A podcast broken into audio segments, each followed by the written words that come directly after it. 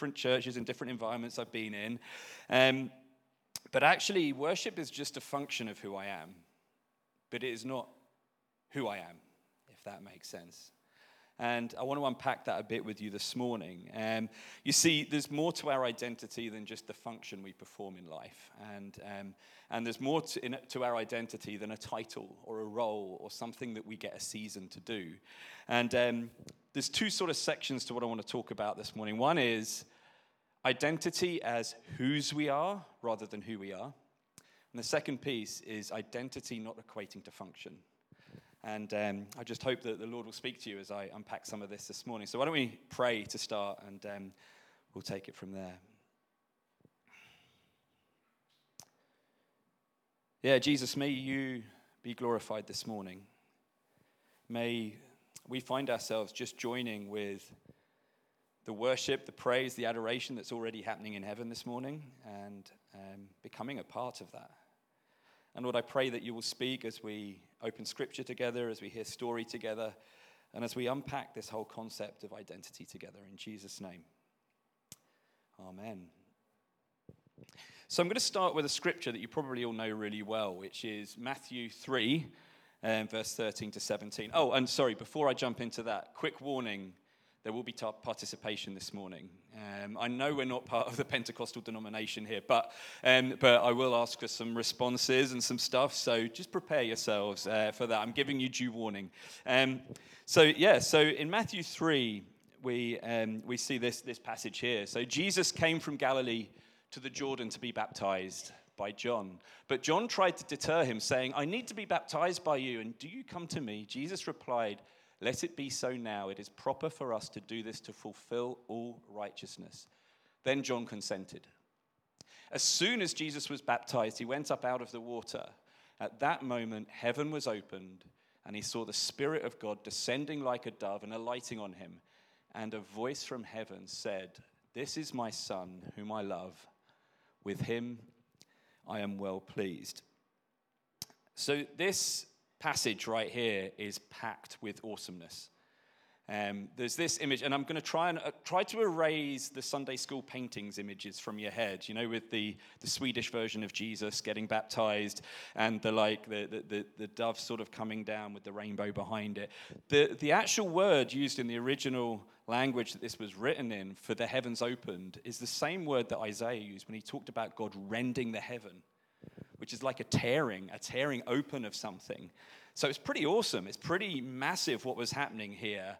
But then there's this massive juxtaposition of the peace of the dove resting on Jesus. So it's a pretty awesome picture. But what I'd like to suggest to you this morning is that is not the most awesome part of this image. The most awesome part is this This is my son. I am well pleased. Now, first bit of participation, I did warn you.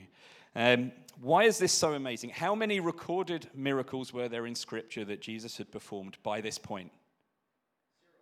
Big fat zero. Had Jesus gone out to the wilderness, fasted for 40 days, and been given power from on high to go and do his ministry yet? No.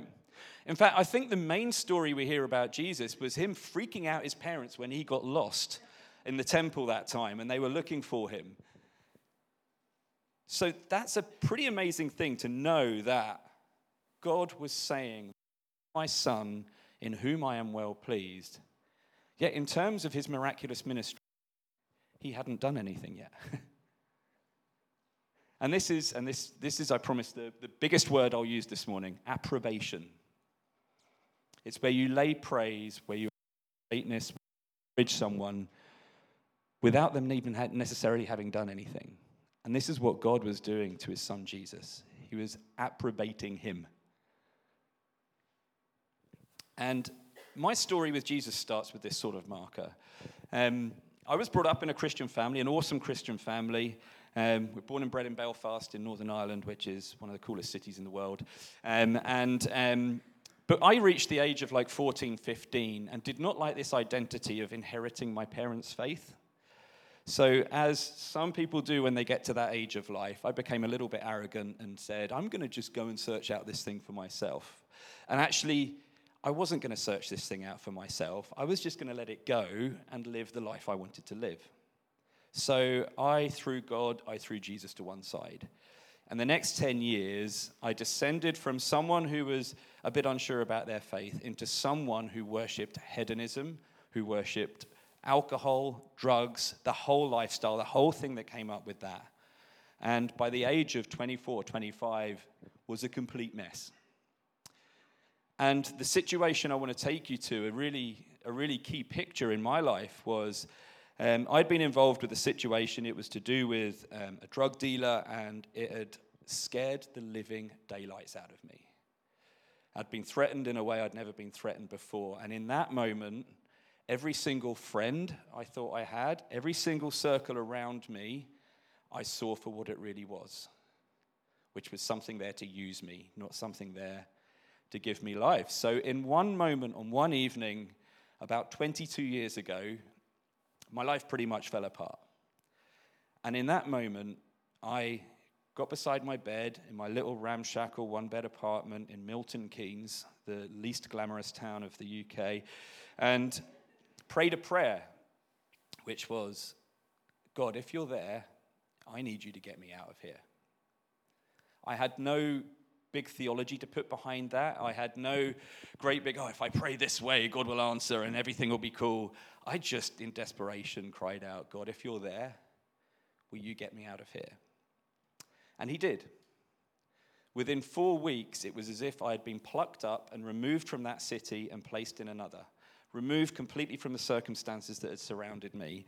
And the whole thing about this was God entered into my life and made me his son, even though I had done nothing to deserve it. I felt the approbation of you've done nothing yet, but it's whose you are that is important. You are my son, I am your father, I will help you here. And that was a turning point in my life.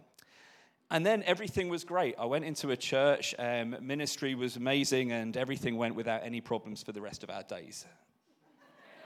It's been great to be with you this morning. No, um, of course it didn't. This was the start of a longer journey, and this is start of my story in terms of finding my identity in Christ and living that out. Because as I said earlier, it's a battleground, and it's something we have to fight with.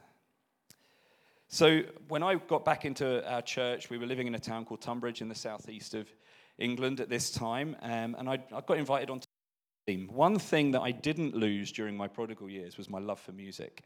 And it was something that, that kept me going. It was something I always had my guitar with me wherever I moved. I was always listening to music and always using it as a way of expressing myself in a deeper way. Um, so I was invited to be part of the worship team. I met this wonderful girl called Ellie. Um, and um, the, the way we met is another story altogether, which I'll happily share with you over coffee or something sometime. Um, but even then, even though God had saved me in this miraculous way, even though I'd been invited into all these really amazing opportunities in leading worship, in a new job, in a new place to live, all that sort of stuff, um, there were identity traps all around me. I found myself becoming the person who wanted to be the worship guy, wanted to be the one who was on platform on the Sunday, got a little bit of competitiveness about it.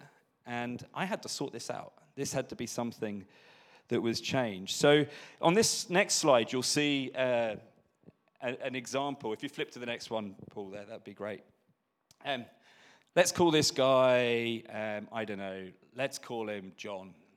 Um, he's the worship guy at church, and everything he does points to being the worship guy at church. He practices guitar, he loves being up there leading worship. He's got a heart for Jesus, but slowly over time, this identity as the worship leader starts to take over.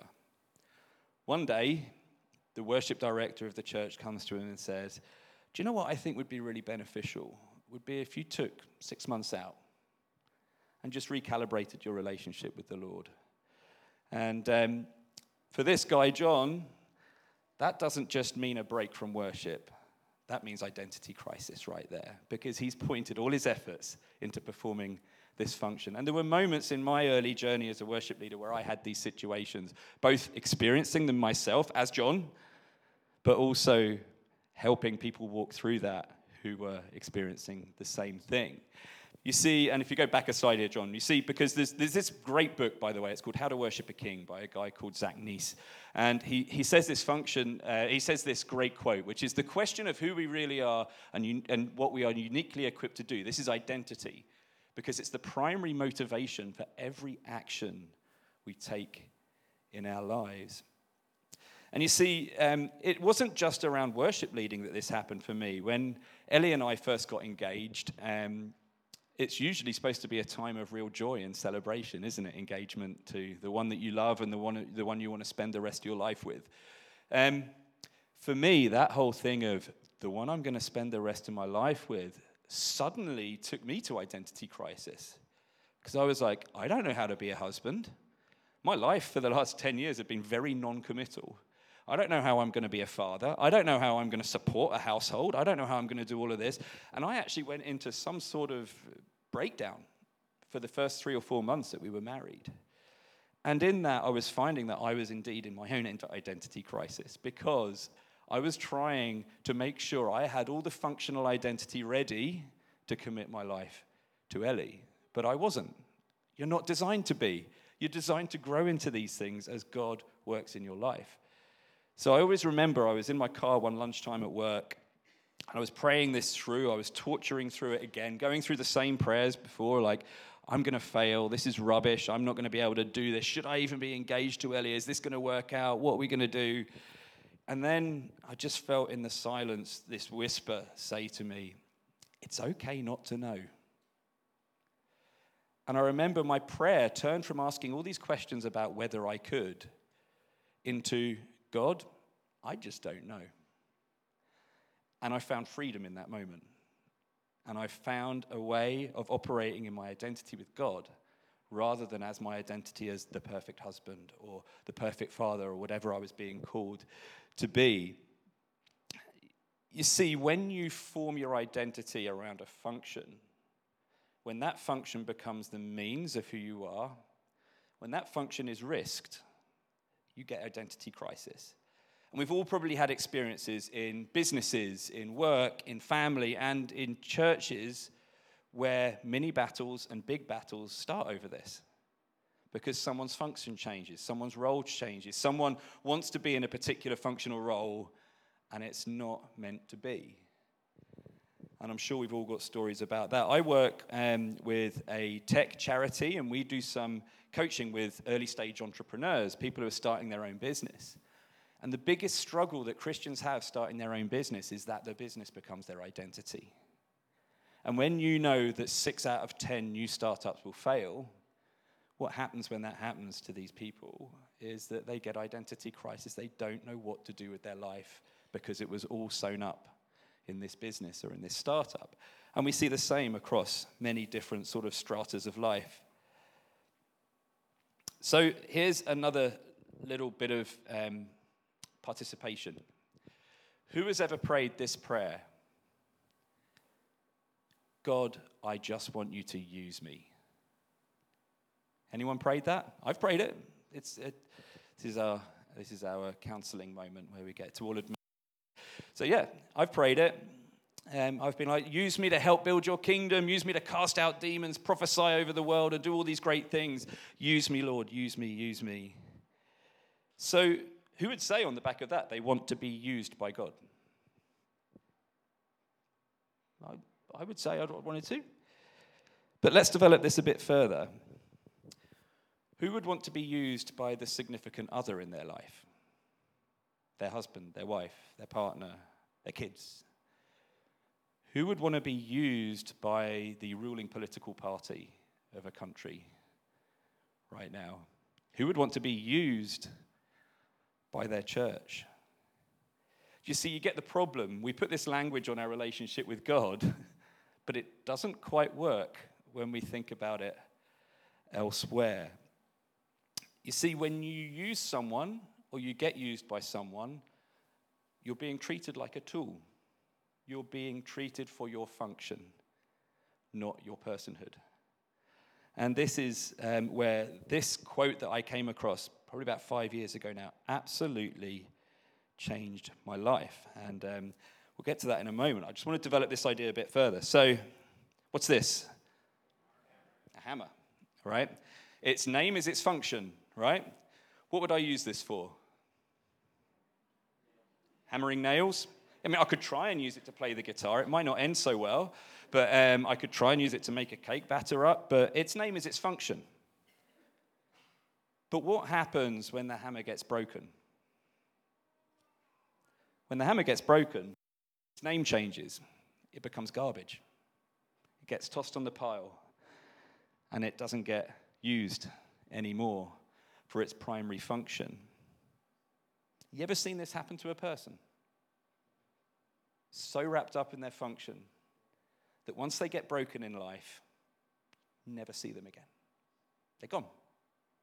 And I've seen this happen, happen sadly too many times in people around me, in business, in church, in friendships.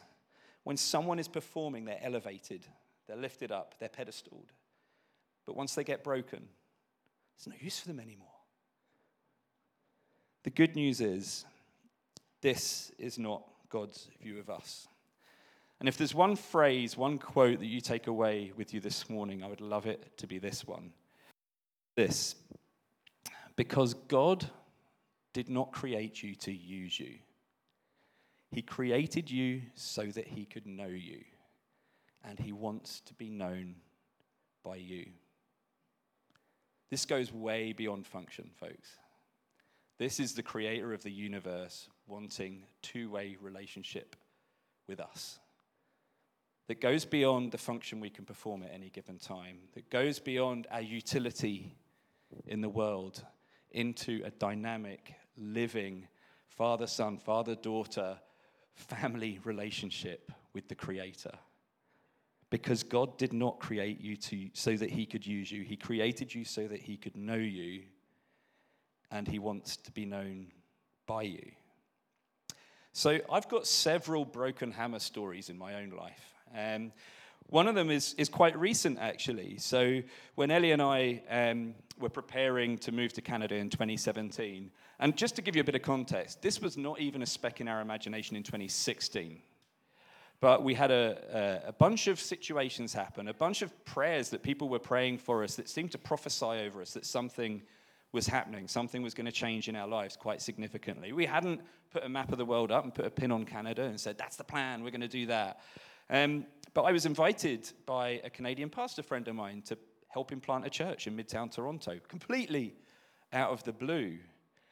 And I love this. It's like the church planter, getting all these prophetic words, getting these prayers and everything else. And this is going to be amazing. Um, we bet the farm on this. We left our home, we left our church of over 30 years. Um, that I was then the worship pastor of. We left a business that we were running in the UK. We picked up everything and we moved to Canada to plant the church. And it didn't work out. In all human terms, the church plant failed. Within 18 months, we were told it was being closed down. And all of this identity I'd built up as a church planter in a different country, I mean, how cool is that? And everything else was sort of crumbling down all around us. And people that we were working with were fast descending into identity crisis as well because they didn't know where to turn. And that quote that we just saw be a lifesaver. Because in that moment, we could have given up on God. We could have turned around. We could have said, This is not for us. This is the, the, the function that we came out here for has failed. Therefore, who are we? But because I knew that God didn't create me so he could use me, but he wanted to know me and be known by me, meant that I could trust there was something else going on. That there was a plan that we just hadn't seen or worked out. And that plan was amazing. We, we played, prayed to God one day, I remember it really well. We said, God, you've got six weeks to tell us what the heck we are doing. Because I didn't have a job in six weeks. Um, we didn't have the income to pay rental on the excruciatingly expensive city of Toronto. And we, and we were like, oh, and by the way, we don't have enough money to move back to the UK, God. So you've got six weeks to tell us what the heck's going on. One of those real gritty prayer moments. And to cut a long story short, six weeks to the day that we prayed that prayer, I got a phone call offering me a new job here in Canada. And, um, and God saved us from that situation. But it was because we could have lost our minds over that. We could have just packed up and left and tried to get back home and whatever, but God had a different plan. And it was because we knew God was good and He wanted to know how we reacted in that situation that made it so much more powerful than us just coming over for a failed reason. And you see, because of this, when our identity is formed out of that relationship rather than our function, instead of being a broken hammer it can look a bit like this, and I'm sure you've seen this in sermon illustrations before. Has anyone ever seen kintsugi? It's this beautiful Japanese art where they take broken pottery and they put it back together using gold leaf. And I just think it's just a beautiful representation of when our identity is formed in God and in Christ and in who we are in knowing Him and Him knowing us. Our wounds can become beautiful markers of how we've been able to grow through the process of life with Him instead of threats to our core identity or a reason to be thrown on the garbage pile. And just to add more to this, Jesus dealt with this very issue. And it's, it's shown really clearly in Matthew chapter 27, verse 21 to 23. You'll probably recognize this scripture. It's when Jesus said, Not everyone who says to me, Lord, Lord, will enter the kingdom of heaven, but only the one who does the will of my Father who is in heaven. Many will say to me on that day, Lord, Lord, did we not prophesy in your name? And did we not drive out demons? And in your name perform many miracles? And then I will tell them plainly, I never knew you. Away from me, you evildoers. And I don't think we should minimize this. I think there's a massive spiritual deception at large, not just in the world, but also in the church sometimes, which is what some might know as the religious spirit, where what you do, what you work at, your human efforts somehow get you into favor with God, which just turns us into people of function. And what did Jesus say about those who were just using the credits of acts they performed? He was like, hang on, I didn't know you. When did we get the opportunity for relationship? You can be busy doing all that stuff. And a lot of that, yeah, casting out, prophesying, and all that is generally good stuff. But it looks like here the core for Jesus is, is that he knows us and we know him. We had to learn this through that toughest period our little family had ever faced in, in, in moving to Canada and then realizing that the reason we moved wasn't the reason we moved. We had to spend tough yards getting to know God better getting to know Jesus better, getting to know how to walk through this as a family. Because God's desire for relationship destroys religious performance mentality.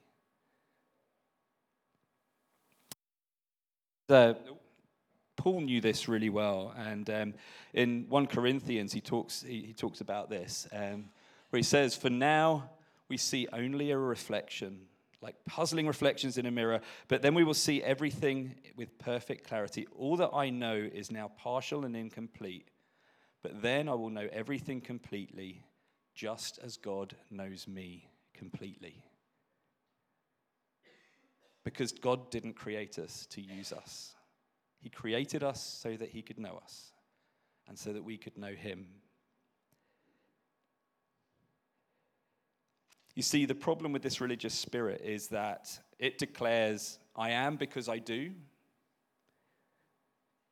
When we form our identity out of relationship with God, we do because we are. You see, as we get formed in our identity, our relationship with Christ, the works come out of that. It's not the other way around. You see, God moved in with the perfect timing for Ellie and I, that six week prayer, and stepped in with a future plan that we could not have imagined. If we'd have tried to orchestrate that, we would have just made a merry old mess of it. But it became an act of relationship and an act of obedience and an act of holding on to who God was rather than what we were trying to do at the time. And when, if you rewind to that moment where I prayed to God, if you're there, can you get me out of here? I think a great miracle happened there. Yeah, God rescued me from a life. There was lots of miracles happening around that. But the greater miracle was this. He declared that what I had done did not, did not declare my worth and identity in him. He declared that by, by becoming his was where I would find my identity and he would build on that. It's a glorious supernatural reversal. Do you see sort of the, the, that I do because of who I am rather than I am because of what I do? It's just beautiful. And then rewind right to the beginning of this moment where I talked about being part of the worship team. This is why worship is so important to me. Because I believe that it's in worship that we can find who we truly are in Christ. Because in worship, we take everything we've done, good and bad, we take everything that's in our mind, we take everything that's in our spirit, and we lay it down. And we say, Before you, God, I lay it all down. And that's the place where we pick up our true identity and relationship with Him. We see God for who He is as we worship Him. We unpack His character. We unpack all the different aspects we know of Him, which we're still discovering, by the way, and find who we are in that glorious place of relationship with Him. And just to, to, to come into land, um, one final scripture that really takes this image of the, the battle of religiosity versus sonship, daughtership, relationship, and, and blows it to smithereens is this uh, The spirit you receive does not make you slaves so that you live in fear again. Rather, the spirit you receive brought about your adoption to sonship, and by him we cry, Abba, Father.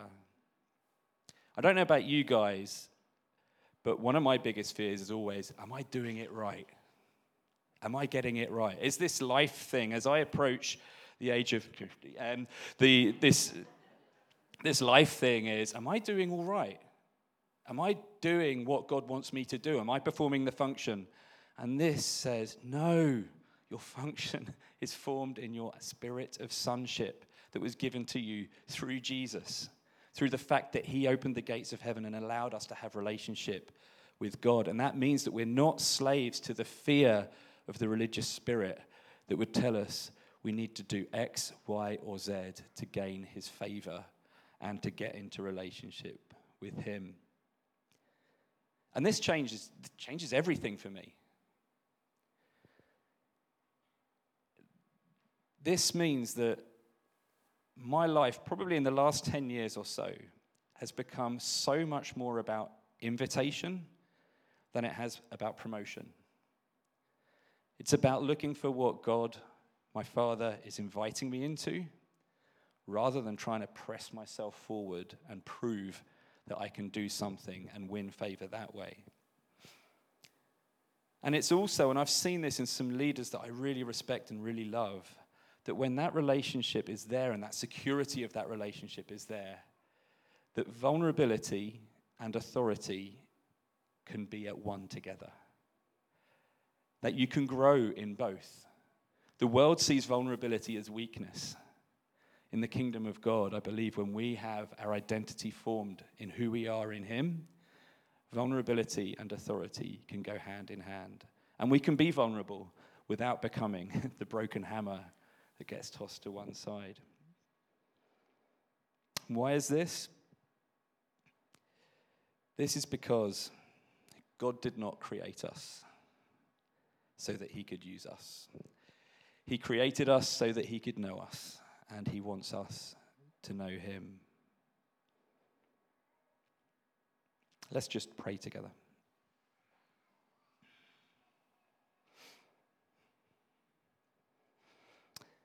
I'll just leave some space and, and ask some questions as we spend some time before the Lord.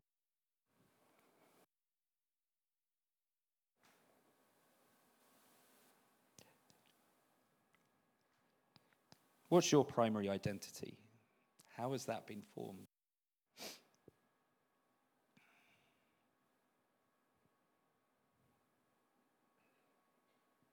Have you ever felt like you've been tossed on the garbage pile like the broken hammer?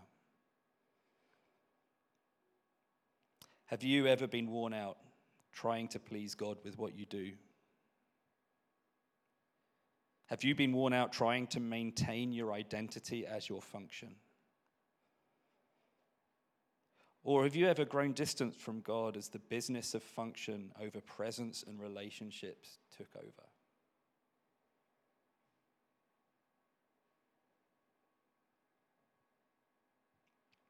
When did you last hear God say to you, You are my child, in you I am well pleased? Lord, we thank you for the grace that you extend to us by even allowing us, giving us permission to come into family relationship with you, the creator of the universe. And Lord, I just want to pray for anyone here this morning for whom part of this message has landed and they've thought, oh, I need to recalibrate a little here. I need to refocus my energy on my relationship with the Lord rather than all in, in the things that I'm trying to do to please Him. Lord, I pray you would release that from me again. I pray that you would release that from anyone here who needs that to happen this morning. And Lord, we thank you that you want to know us. We thank you that you open the way in your sovereignty for us to have that two way relationship. And I pray, Father, that that will mean freedom for many here this morning. In Jesus' name, amen. amen.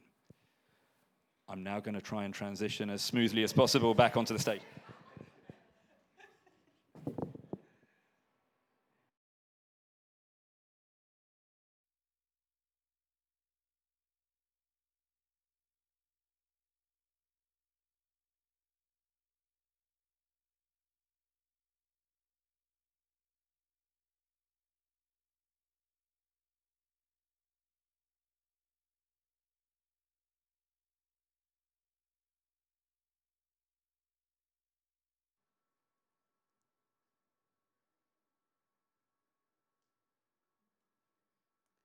Shall we stand together?